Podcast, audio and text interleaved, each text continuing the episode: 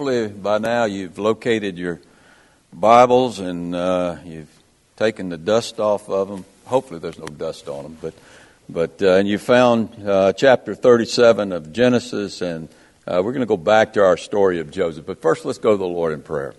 Father, we just again thank you for your word. We thank you for the encouragement we find in your word, and Lord.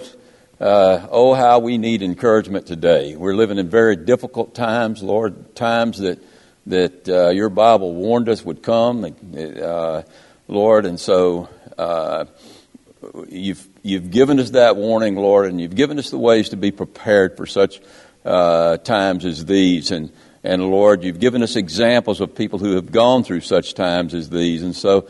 Lord, as we look at Joseph today, what an example he is, uh, and what an encouragement uh, his life is, Lord, because through his life, we see you working out your master plan for, for not only his life, but for the world during, during that time. And so, Lord, we can learn a lot from the story today and be encouraged today, uh, even in the midst of these very difficult times. And so I ask, Lord, that you bless this study today. And I bless everyone who's listening, Lord. Open their ears uh, by the power of your Holy Spirit. Encourage them, Lord. Strengthen them.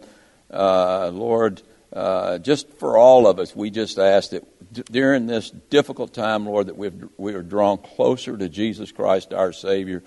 Lord, that we experience Him in a new and fresh way, Lord, and that you empower us to, to help those around us. And Lord, again, we just ask you for your blessings on the service and on our lives. We ask that in the name of Jesus Christ. It's in His name that I pray. Amen.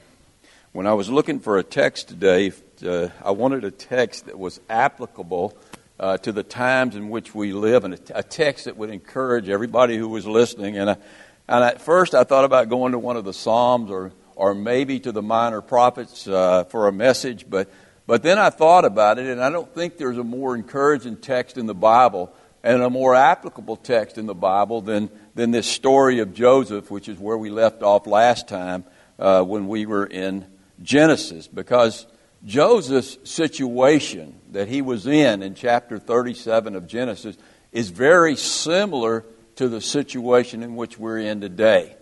Joseph lived in a time when the love of many had waxed cold. I mean, it was so bad that even his own brothers hated him to the point that they wanted to kill him.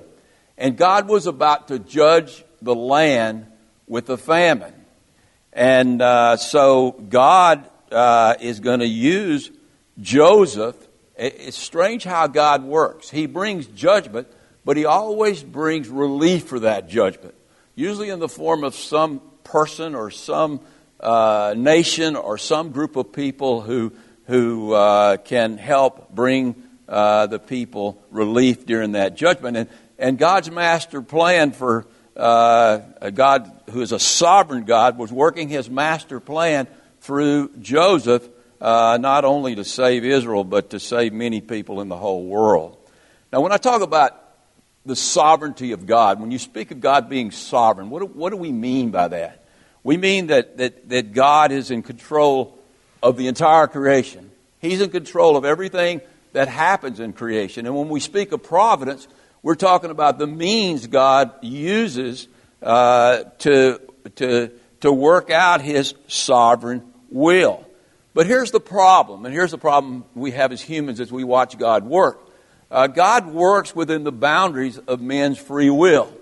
And so it takes time for God to work out His master plan for mankind. And a lot of times things just don't seem to be working out when God is on His throne and everything's just fine with Him and He's going to work out His plan in His time. And, and often it seems that things take some really strange turns as, as God is working out His master plan. And, and that's the case in Joseph's life, and really it's the case in our own lives too.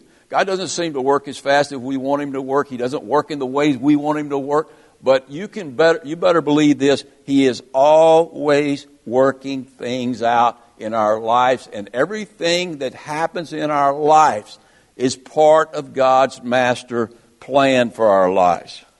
Uh, we saw God's sovereign providence working in Joseph's life when we, if you go to Genesis chapter 37, when we looked at the first part of the chapter, God was working in some strange ways. but he was working out a plan for Joseph to become the deliverer of Israel, uh, the, the deliverer of his brothers who were going to try to kill him, the deliverer of Jacob and his family and all of their children and grandchildren. And, uh, but, and, and he was working out this plan in Joseph's life way back when Joseph was in Hebron. And we looked in the first part of the chapter, he, and I say he worked in really strange ways because one of the things he used uh, to begin to work in Joseph's life was his father's favoritism. I mean, you don't think of favoritism as a, as a godly thing, but God was using Jacob's favoritism actually to get Jacob's brothers to hate him. Uh, you remember Jacob made that coat of many colors, and and uh, as soon as he put that coat on, and he made uh, Joseph leader over uh, his brothers, his brothers hated him all the more. And then God did something else. He gave Joseph two dreams, and in those dreams, in both of those dreams, uh, the interpretation was that the brothers would one day bow down before Joseph, and that made the brothers hate Joseph even more. So, what was God doing here?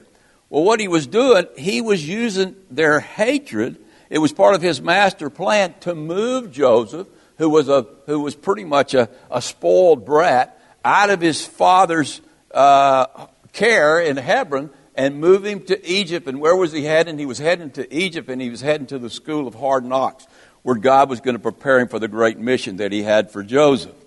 Now, as we get back to our text in, in Genesis chapter 37, we're going to pick up in verse number 12, and we're going to see the next step that God uses in his master plan uh, for Joseph's life. So pick back up with me in verse number 12 and and look at what it says there. It says, Then, after Joseph had these two dreams, after his brothers hated him about as much as they could hate him, his brothers went to feed their father's flock in Shechem. Now, Shechem is about 60 miles north of Hebron, and so they moved the sheep 60 miles north. It wasn't uncommon in those days to move the sheep hundreds of miles to find different grazing land. Because if, if you've ever seen sheep graze on land, they pretty much eat it bare. And so you've got to let the land rest. And they owned land in Shechem probably still because they had lived in Shechem and had that plot of land in Shechem. So they went up to Shechem to graze the sheep about about uh, 60 miles north of of Hebron. And and uh, so the next in the next verse, verse number 13, and Israel or Jacob said to Joseph, they'd been up there a while, and he says to his son Joseph, he says, "Are not your brothers feeding the flock in Shechem?" Come and I will send you to them. And Joseph was willing and ready to go. Look at what he says. He says, So he said to him, Here I am. Hey, I'm, I'm ready to go. I'll show these guys who's boss. And uh, if they're not toeing the line, Dad, I'll come back and I'll tell you. That was pretty much his attitude. Now, I don't think Joseph nor Jacob understood how dangerous the situation was. Just how much those brothers hated Joseph and how much they were willing to even kill Joseph. And we're going to see this as we, as we go on. Pick up in verse number 14.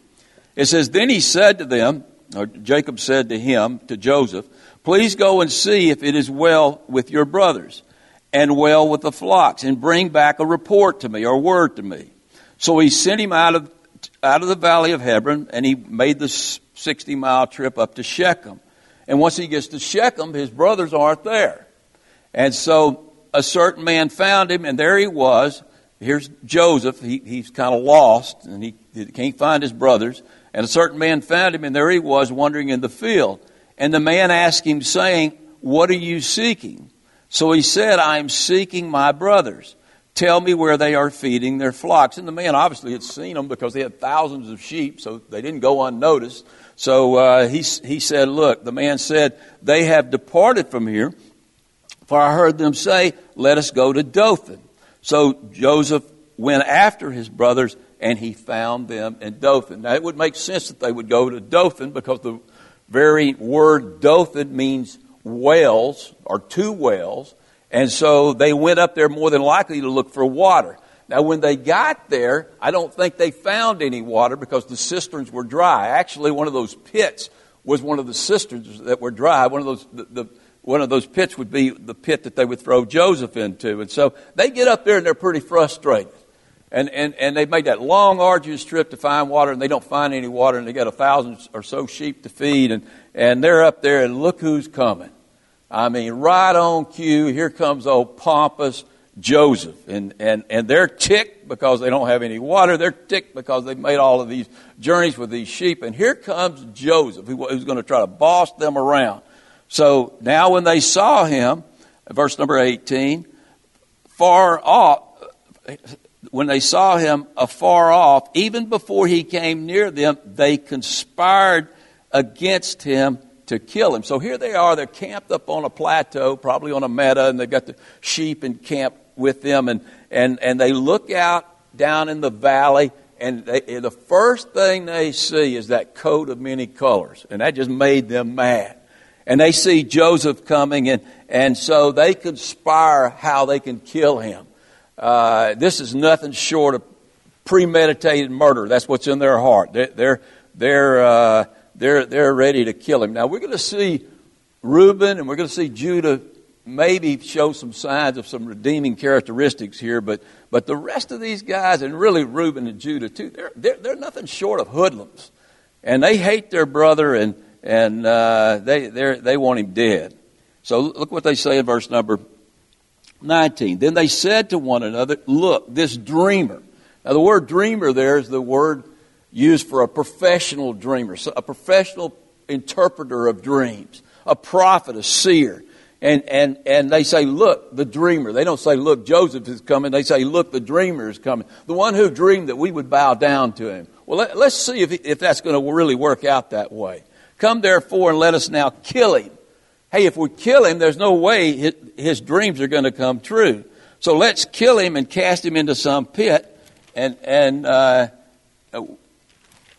and we shall say, shall some wild beast has devoured him, and we'll, we shall see what will become of that dreamer. We'll see if his dreams will become true. We're going to stop his dreams from becoming true. They got a problem, though. They got a problem because where did those dreams come from? Those dreams came from God. And if God said that one day they're going to bow down to Joseph, one day they're going to bow down to Joseph, and so there's nothing they can do to stop God. Uh, there's nothing they can do to stop God's master plan from coming true, no matter how hard they try to stop it. In fact, their very hatred of Joseph and their very plans to do evil to Joseph are going to be the very things that God is going to use as part of his master plan for Joseph's life, his perfect plan to raise Joseph up to second command over all of Egypt uh, over the entire Egyptian empire, a plan that eventually would save Israel and many people in the, in the world, and it would save their children, and it would save the nation of Israel. Now, here's the question you got to ask, because there's a lot of evil things going on here, but they're all part of God's master plan. Now, the question you want to ask does that mean that God originates evil in order to fulfill his plans? I mean, that's been a theological question that's been, been bannered around uh, for centuries. But, but, but I think Chuck Swindoll gives a very good answer to that in his commentary on Joseph's life. Listen to what he says, and I agree with this 100%. He says, While God is not the author of evil, and he never prompts or condones sins, nothing incur, occurs without his sovereign oversight. Others may choose to do evil deeds, and God's people may suffer in the short term, but He will transform the evil intentions of evil people into opportunities for the enrichment of those in His care. You get that? He's going to turn their evil into opportunities for the enrichment of those in His care. And that's exactly what's happening here uh, to Joseph. God is using their desire to kill Joseph, to do harm to Joseph, uh, for Joseph's good. So God's not going to let them kill Joseph. Uh, he's going to stop them. Now, the first way he begins to stop them is he puts fear into Reuben's heart. And that's what we're going to see in the next few verses. Look at verse number 21. In verse number 21, it says, But Reuben heard it, and he delivered him out of their hands. Now, he doesn't actually take them away, but he has a plan to save Joseph. And he said, Hey, let us not kill him.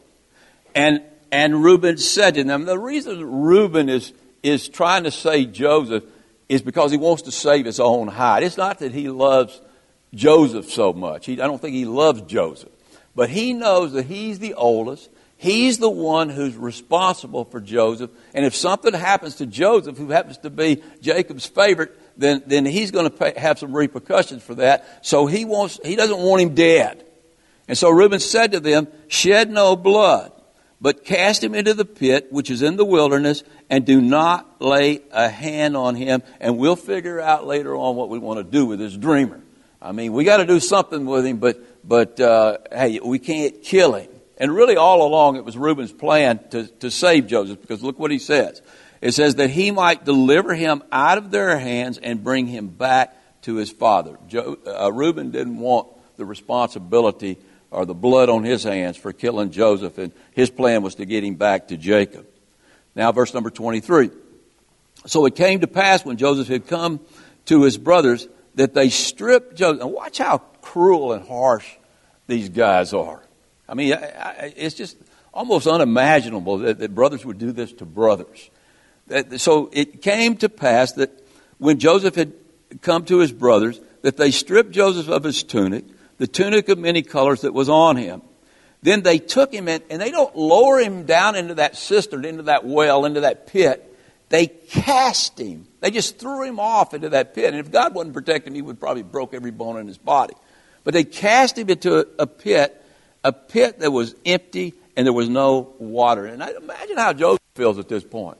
His own brothers, they strip him of his coat, they, they, he's naked, and they throw him down into that pit. He falls into that pit. It's dark. It's not damp. It's dry. It's dark. And he's got to be scared to death. I mean, what are they going to do to me? I mean, just put yourself in his shoes for a minute. How, how terrible this had to be. And they sat down, and what do they do? They ate a meal. But it shows how cruel and callous these guys are. I mean, would you, hey, throw our brother into a pit, naked, uh, scared, uh, might kill him.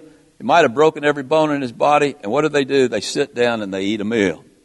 And then they lifted their eyes and looked. Here, here's God, part of God's master plan happening right on cue. Here comes the transportation modes God is going to use to get Joseph to Egypt. Right on cue. Then they lifted their eyes and looked, and there was a company of Ishmaelites or Midianites. It's the same group uh, Ishmael and Midian were sons of Abraham, and and uh, this group probably had gotten together over the years and and uh, inbred with, with each other, and and uh, so you have this. They call them Ishmaelites, or they call them Midianites, but they were a group of traders, and they're coming right on cue from Gilead with their camels bearing spices, balm, and myrrh uh, to take to Egypt.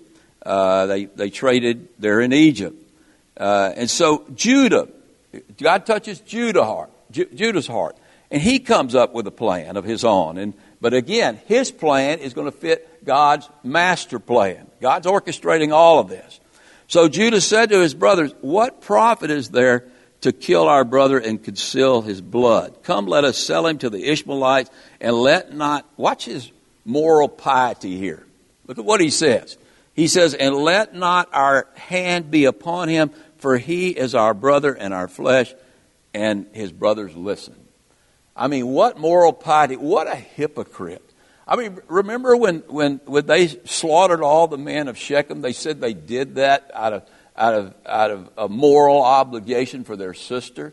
I mean, here are these guys, and, and now they've got a moral obligation not to kill their brother, just to sell him off to slavery. I mean, you can't justify your immorality with some little bit of morality. So, so, so these guys were nothing more than hypocrites. Uh, but anyway, the brothers listened, and the Midianite traders passed by. So, so the brothers pulled Joseph up out and lifted him up out of the pit. I'm reading verse 28 now. And said to him, and, and, and sold him to the Ishmaelites for 20 shekels of silver. That's it. And these guys were wealthy men. You know, I mean, it's just really sad that they'd sell their own brother for 20 shekels of silver. It kind of reminds you of Judas selling Jesus for 30 shekels of silver. And they took Joseph to Egypt. And at this point, Reuben has left, and he's probably told him he's gone to go out and try to find some water or find a watering hole for the sheep. Uh, and he, what he's, his plan was to wait until they fell asleep, and then he was going to pull Jacob out of that pit and send Jacob home. And so in verse number 29, Reuben returns to the pit, and he, to his shock, he looks down in the pit, and Joseph was not in the pit. And he tears his clothes because he knows he is responsible for Joseph. And he returned to his brothers and woke them up, and he said, The lad is no more. What have y'all done with the lad? And, and, and, and what am I to do? Where am I going to go? How can I go back home when, when, when, when y'all have done something very evil to Joseph? And uh, dad's going to be pretty ticked about that, and I'm going to be responsible for that. So, how am I going to go back home? And so they said, Look, we got a plan. We sold him to the Midianites, and here's our, here's our plan. Verse number uh, 31. So they took Joseph's tunic, and they killed a kid of goats, and they dipped the tunic in the blood. Then they sent the tunic of many colors, and they brought it to their father and said, uh, they, they give it to the servants, and the servants bring it to their father, and uh, the servants say to Jacob, Do you know whether this is your son's tunic or not? Well, there was no other tunic like that in the world. So obviously, this was Joseph's tunic. And immediately he recognized it, and he said, It is my son's tunic. And he says, A wild beast, he fell for the, for the trick. He said, A wild beast had devoured him. Without doubt, Joseph is torn to pieces. So Jacob sees this tunic, he immediately recognizes it as Joseph's tunic. Uh, he sees the blood on the tunic, and he comes to the conclusion that his son is dead. Now, here's what he failed to notice, at least at this point. He failed to notice, I mean, what would have happened if a lion had tore Joseph to pieces? What would have happened to the tunic that he was wearing. It would have been torn to pieces too. But Jacob is so distraught, he's so much in shock and grief that he, at this point, he doesn't even notice that they've deceived him. He should have put two and two together. The brothers hated Joseph, the tunic wasn't torn, and so these brothers had done some sort of evil to his son. Now, I think later on, Jacob figured this out, and that's why you have such a have an even, even colder relationship between these older brothers and, and their father that you see later on, because I think he figures this out later on. But Joseph was afraid of them. You know, that's really sad that you would raise up your, your own sons and be afraid of your sons, but, but that's what happens when you don't raise your kids right. At some point, you're kind of afraid of your kids. And that's where, where uh, Jacob was at this point. He was afraid of, of, of, of his his, his own sons, and he was afraid to confront them. And I think he knew at some point that his own sons had killed their brother and his son uh, Joseph. All right, now let's finish it up here in verse number 34. Then Jacob tore his clothes. He put on sackcloth on his waist and, and mourned for his son many days. I mean, many, many, many days. I don't think he ever quit mourning for his son until he saw him again. We know the story, he's going to see him again one day. And all of his sons came back from Dothan, and all of his daughters and his sons arose to comfort him. But he refused to be comforted, and he said, For I shall go down to the grave in my to, to my son to mourning. And this his father this, thus his father wept for Joseph. Now, it shows you how little Jacob cared for his other sons. I mean, as far as Jacob was concerned, life wasn't worth living anymore because he had lost his, really his only son in his mind. I mean, maybe Benjamin he loved a little bit, but I don't think he cared much for these older sons. I mean, they weren't worth living for. And he was ready to die because Joseph was gone. It shows how little uh, Jacob cared for these other sons, but it also shows how little these sons cared for Jacob. Because uh, to let their father mourn like that when their brother was still alive was really, really cruel and cold hearted and, and just shows how little they, they cared for their father. But then now we get back to the story and back to God's plan and back to God's master plan for Joseph's life. And that's where we finish in verse number 36. Now the Midianites had sold him in Egypt to Potiphar, an officer of Pharaoh and captain of the guard. So here's Joseph. He's sold to Potiphar. Now, Potiphar was a prominent Egyptian official uh, uh, who just happened to come to the slave market on the day that the Midianites brought Joseph there.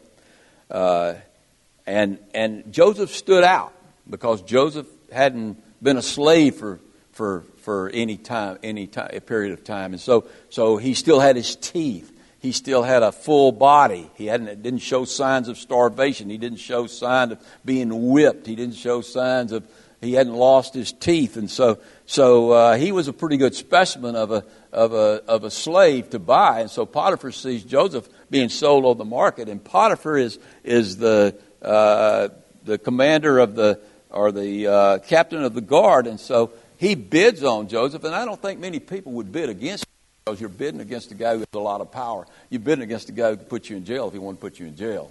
Uh, so so uh, I don't think many people bid with him, and Joseph became his property. And uh, there he is, exactly where God wants him to be, exactly in the bullseye of God's will. Now, I don't think Joseph felt he was in the bullseye of God's will. I mean, just imagine how bad he felt at this point. I mean, I mean, his own brothers had betrayed him and, and, and sold him into slavery. I mean, he's hungry, he's tired, he's all alone in a foreign land, he's in chains. He's been sold to a man, he's in a household where he doesn't even speak the language, and he's deeply homesick. He's yearning for his, for, for his daddy and his mom or his stepmom, and he's and, and besides resenting his brothers at this point, I think maybe he even resented God a little bit. I mean, I mean, I mean, God, how could you allow this to happen to me? I mean, it just doesn't seem fair. Well, well, I got news for Joseph at this point. It's not going to seem fair for a long time. He's got 13 years of a hard life in front of him. I mean, he's got he's going to become a slave, be a slave. He is a slave at this point. Uh, he's going to become a prisoner, and he's going to experience some really long, hard, uh, terrible years. But God is going to use those years. They, all those years are part of God's master plan to, to, for Joseph to be raised up to the second highest position in all the land, uh, to, in, uh, to, to, to, to where every knee would bow uh, before him, including his father, his mother, and his brothers, just as Joseph had seen in those dreams. It was a few years uh, away, but it was going to happen just as God had said it was going to happen. You know, that should sound familiar. God's master plan for Joseph is very similar to the master plan he had for Jesus Christ, isn't it? I mean, Jesus Christ came into his own, but his own received him not. And they turned him over to the Romans to be beaten and crucified and buried in a grave. But it was all part of God's master plan to save the world from their sin. And, and God's master plan for all of us includes a lot of suffering, but it always leads to glory. Paul puts it like, uh, or I'm sorry, Peter puts it like this in 2 Peter chapter 2 verse 21. He says, For this you were called to suffering. For this you were called. For Christ suffered for us, leaving us an example to follow. We can expect to suffer. When we suffer, it's part of God's master plan to enrich us, to bring us to glory. That's, that's His plan. His plan is always good. In Jerry Bridges' book entitled trusting God. He rightly states that one of the things that most distinguishes believers from unbelievers is that even our sufferings are not happenstance, but they are part of the providence of a sovereign, all powerful, and all loving God. Therefore, our suffering has meaning and purpose and part of and are part of God's eternal plan for our future glory and our future good. Suffering has its purpose in our lives. And, and, and, and that means that sometimes we're going to have good days and sometimes we're going to have bad days. But all of those days, whether they seem good to us or bad to us, in God's eyes are good. And they're all part of God's master plan for our life. David says this in Psalms 139, verse number 6, beginning in verse number 16. Listen to what he said. He says, Your eyes saw me, your eyes saw my substance being yet unformed.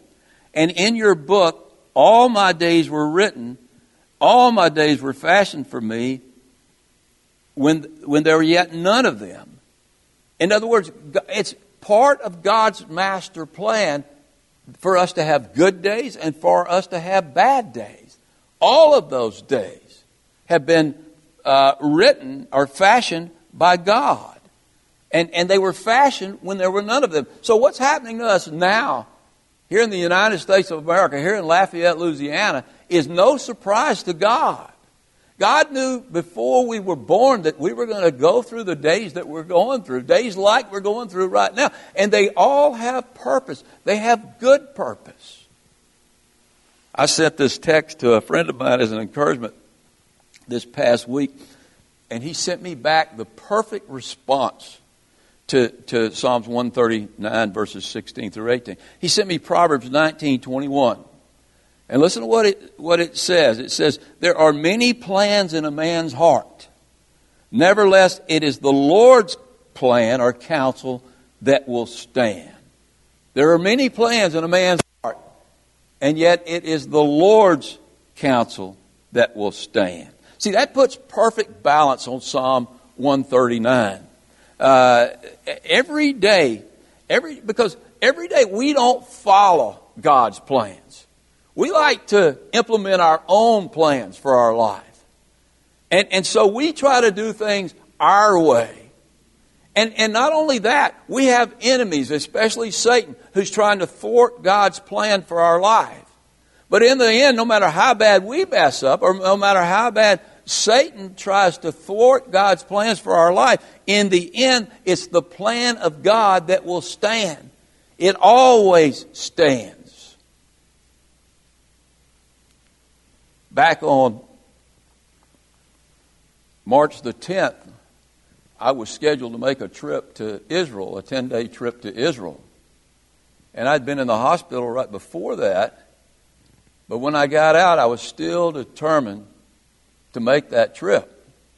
And the reason I was determined to make that trip is because I'm cheap. And I, and I'm, but that trip wasn't cheap.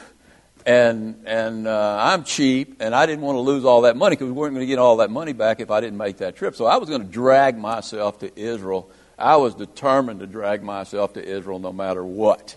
And we were going. And my kids were saying, please don't go. And people were praying for me. We're praying that you don't go. I said, don't pray that. Just pray that God will take care of me while I'm there. And that's what I was praying. And I was bound and determined to go. And on, on, on March the 9th, we packed up our bags and, and we had them all packed and we were getting ready to go to bed. And uh, about 10 o'clock, right at, right at 10 o'clock, Benjamin Netanyahu announced that he had, he had shut down the entire country uh, uh, to foreign travel, that he would not allow any visitors into the uh, Israel unless they went on a voluntary 14 day quarantine, and they would have to have a place to, where they could live out that quarantine. If they didn't, they couldn't stay. He would send them right back. Uh, and so uh, he uh, said, We're not letting anybody, virtually, we're not letting anybody in, and that includes Americans uh, anybody from the United States of America.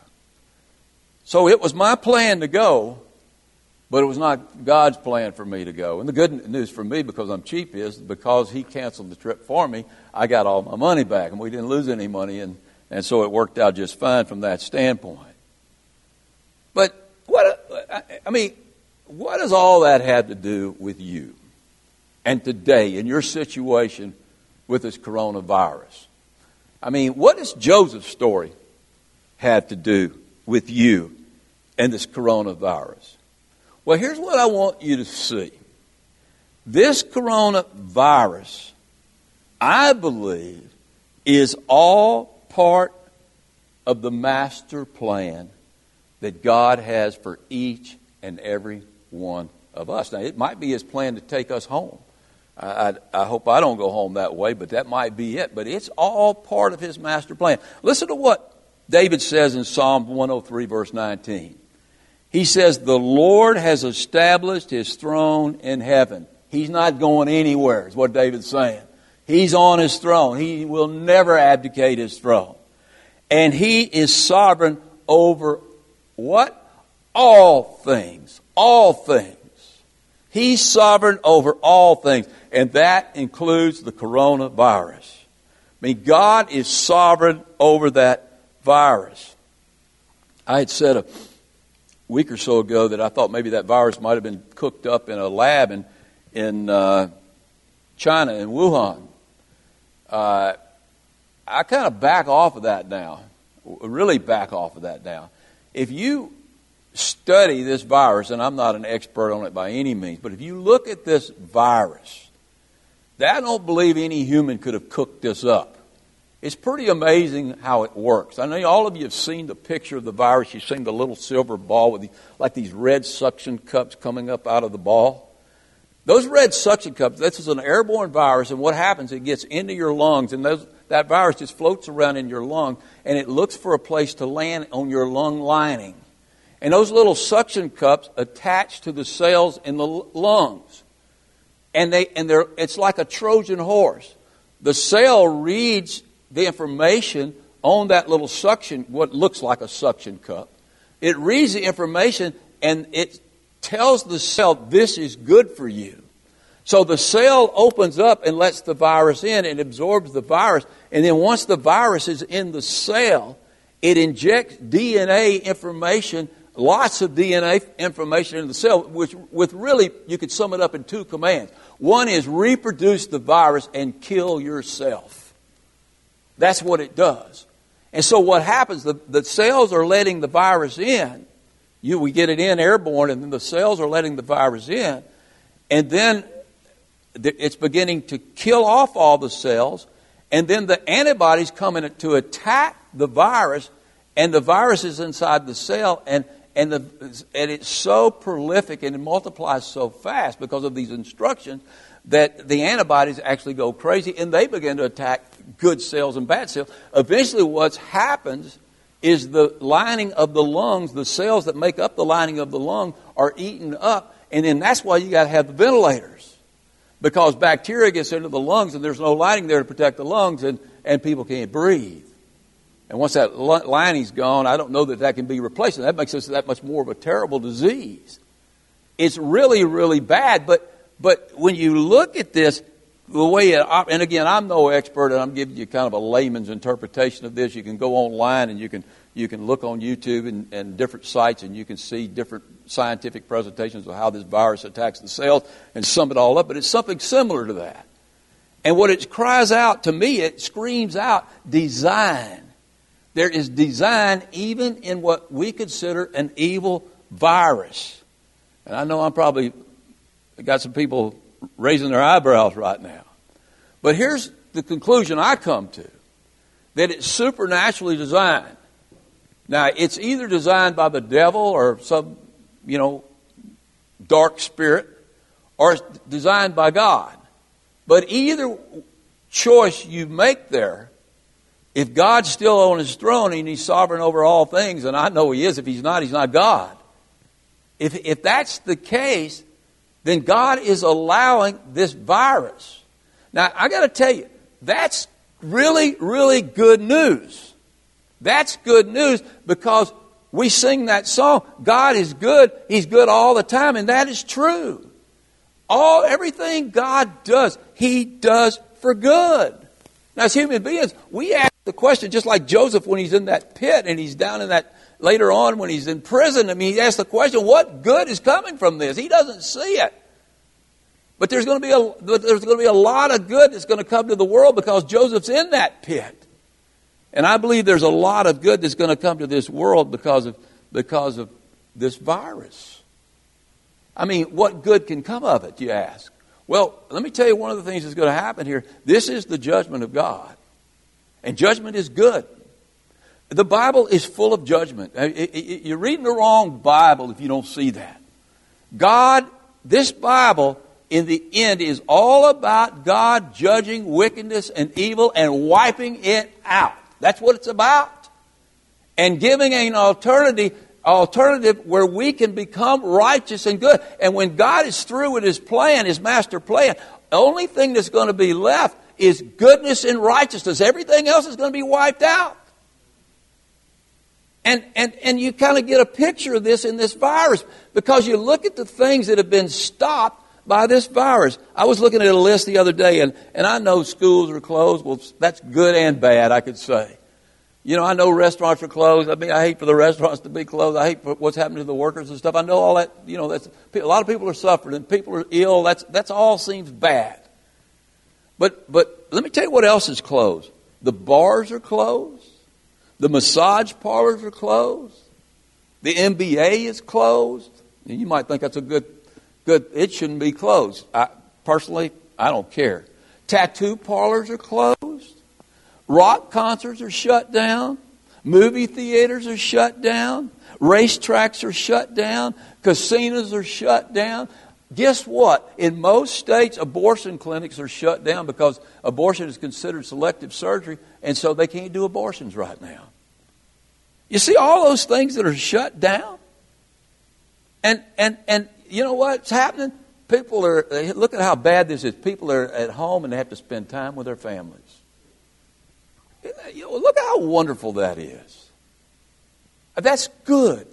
That's good. And, and, and I, I, think at some point we'll come out of this and we'll go back to all of these things maybe before the apocalypse comes. But, but man, I, we ought to be embracing this time.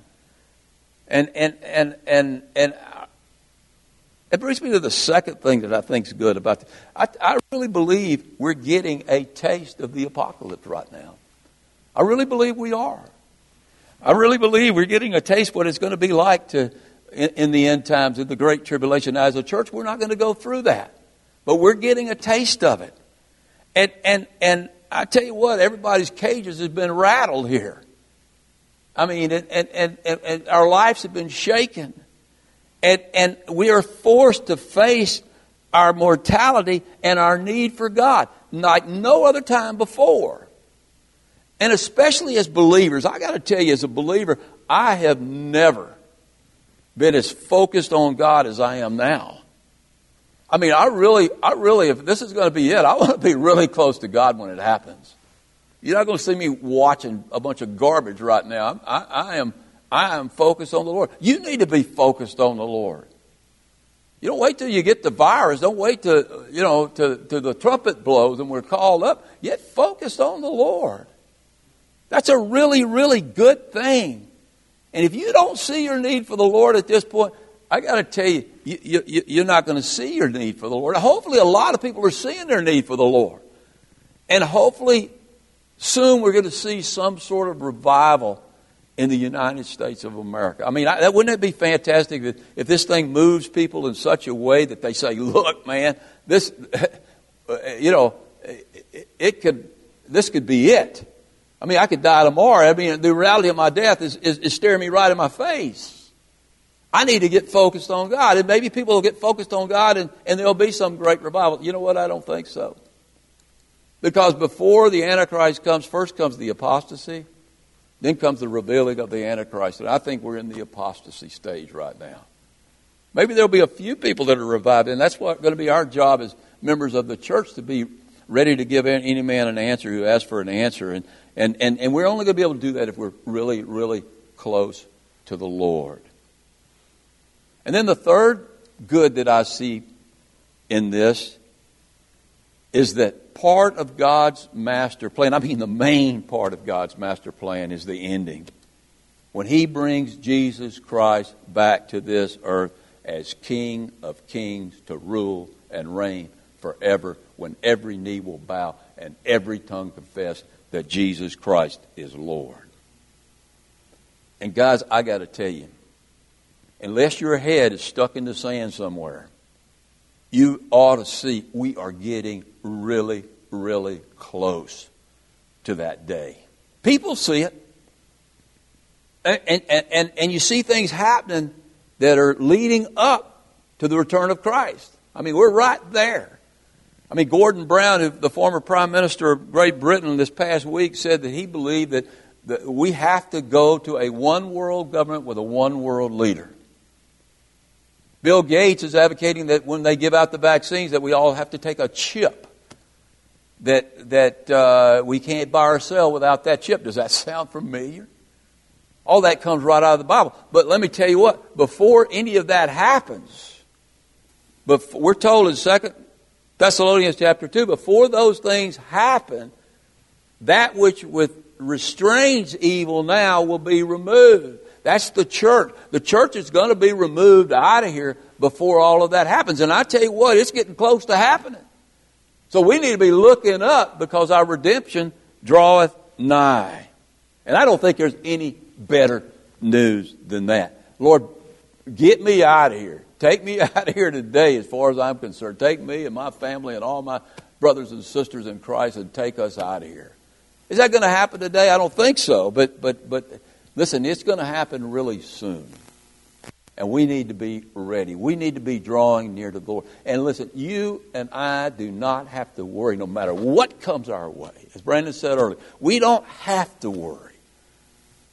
If God's eyes are on the sparrow, his eyes are on us. In 2 Peter chapter 2 verse 9, we're told that God knows how to take care of his own during tribulation. And he knows how to take care of every single one of you. He knows how to take care of me. He knows he, he, his plans for us are good. They were written by him every day of his of our lives. The plan for our life was written down before the foundation of the world. And in the end, the Lord's plan for our life is what's going to be fulfilled, and nobody's going to stop it. That way, that's why we know that all things work together for the good of those that love the Lord and are called according to his purpose. We're told that in Romans chapter 8. We know that because, and we know that good is the plan that God has for us. It's all part of His master plan for our lives to bring us home to glory, to be with Him forever. Take courage, take strength, find joy. And even in these difficult times, we got so much to be thankful for. Let's pray. Father, we just thank you for your goodness. We thank you for your strength. We thank you for your mercy. We thank you for your joy. We thank you for your faith that you give us. We thank you for the confidence that we have in Jesus Christ. We thank you that no matter what happens in this world, Lord, you have a plan for us, and it's a good plan. And things are going to work out for our good. Lord, that only applies to those who are born again believers, who truly have been born again. Lord, I ask today if there's anybody watching this uh, via this webcast that doesn't know you as their Savior, Lord, that today be the day of their salvation. That, Lord, that you open their hearts and, and Lord, convict them of their sin, their need for a Savior, Lord, and, and, and Lord, that's a choice they have to make. But we just, Lord, I just ask that you inspire them and, and, and impact them in such a way in their lives that they make that choice. Father, we just pray for great things to happen uh, through this virus. We know you're on your throne. We know you're sovereign over all of this. And Lord, we can trust you. We just thank you in Christ.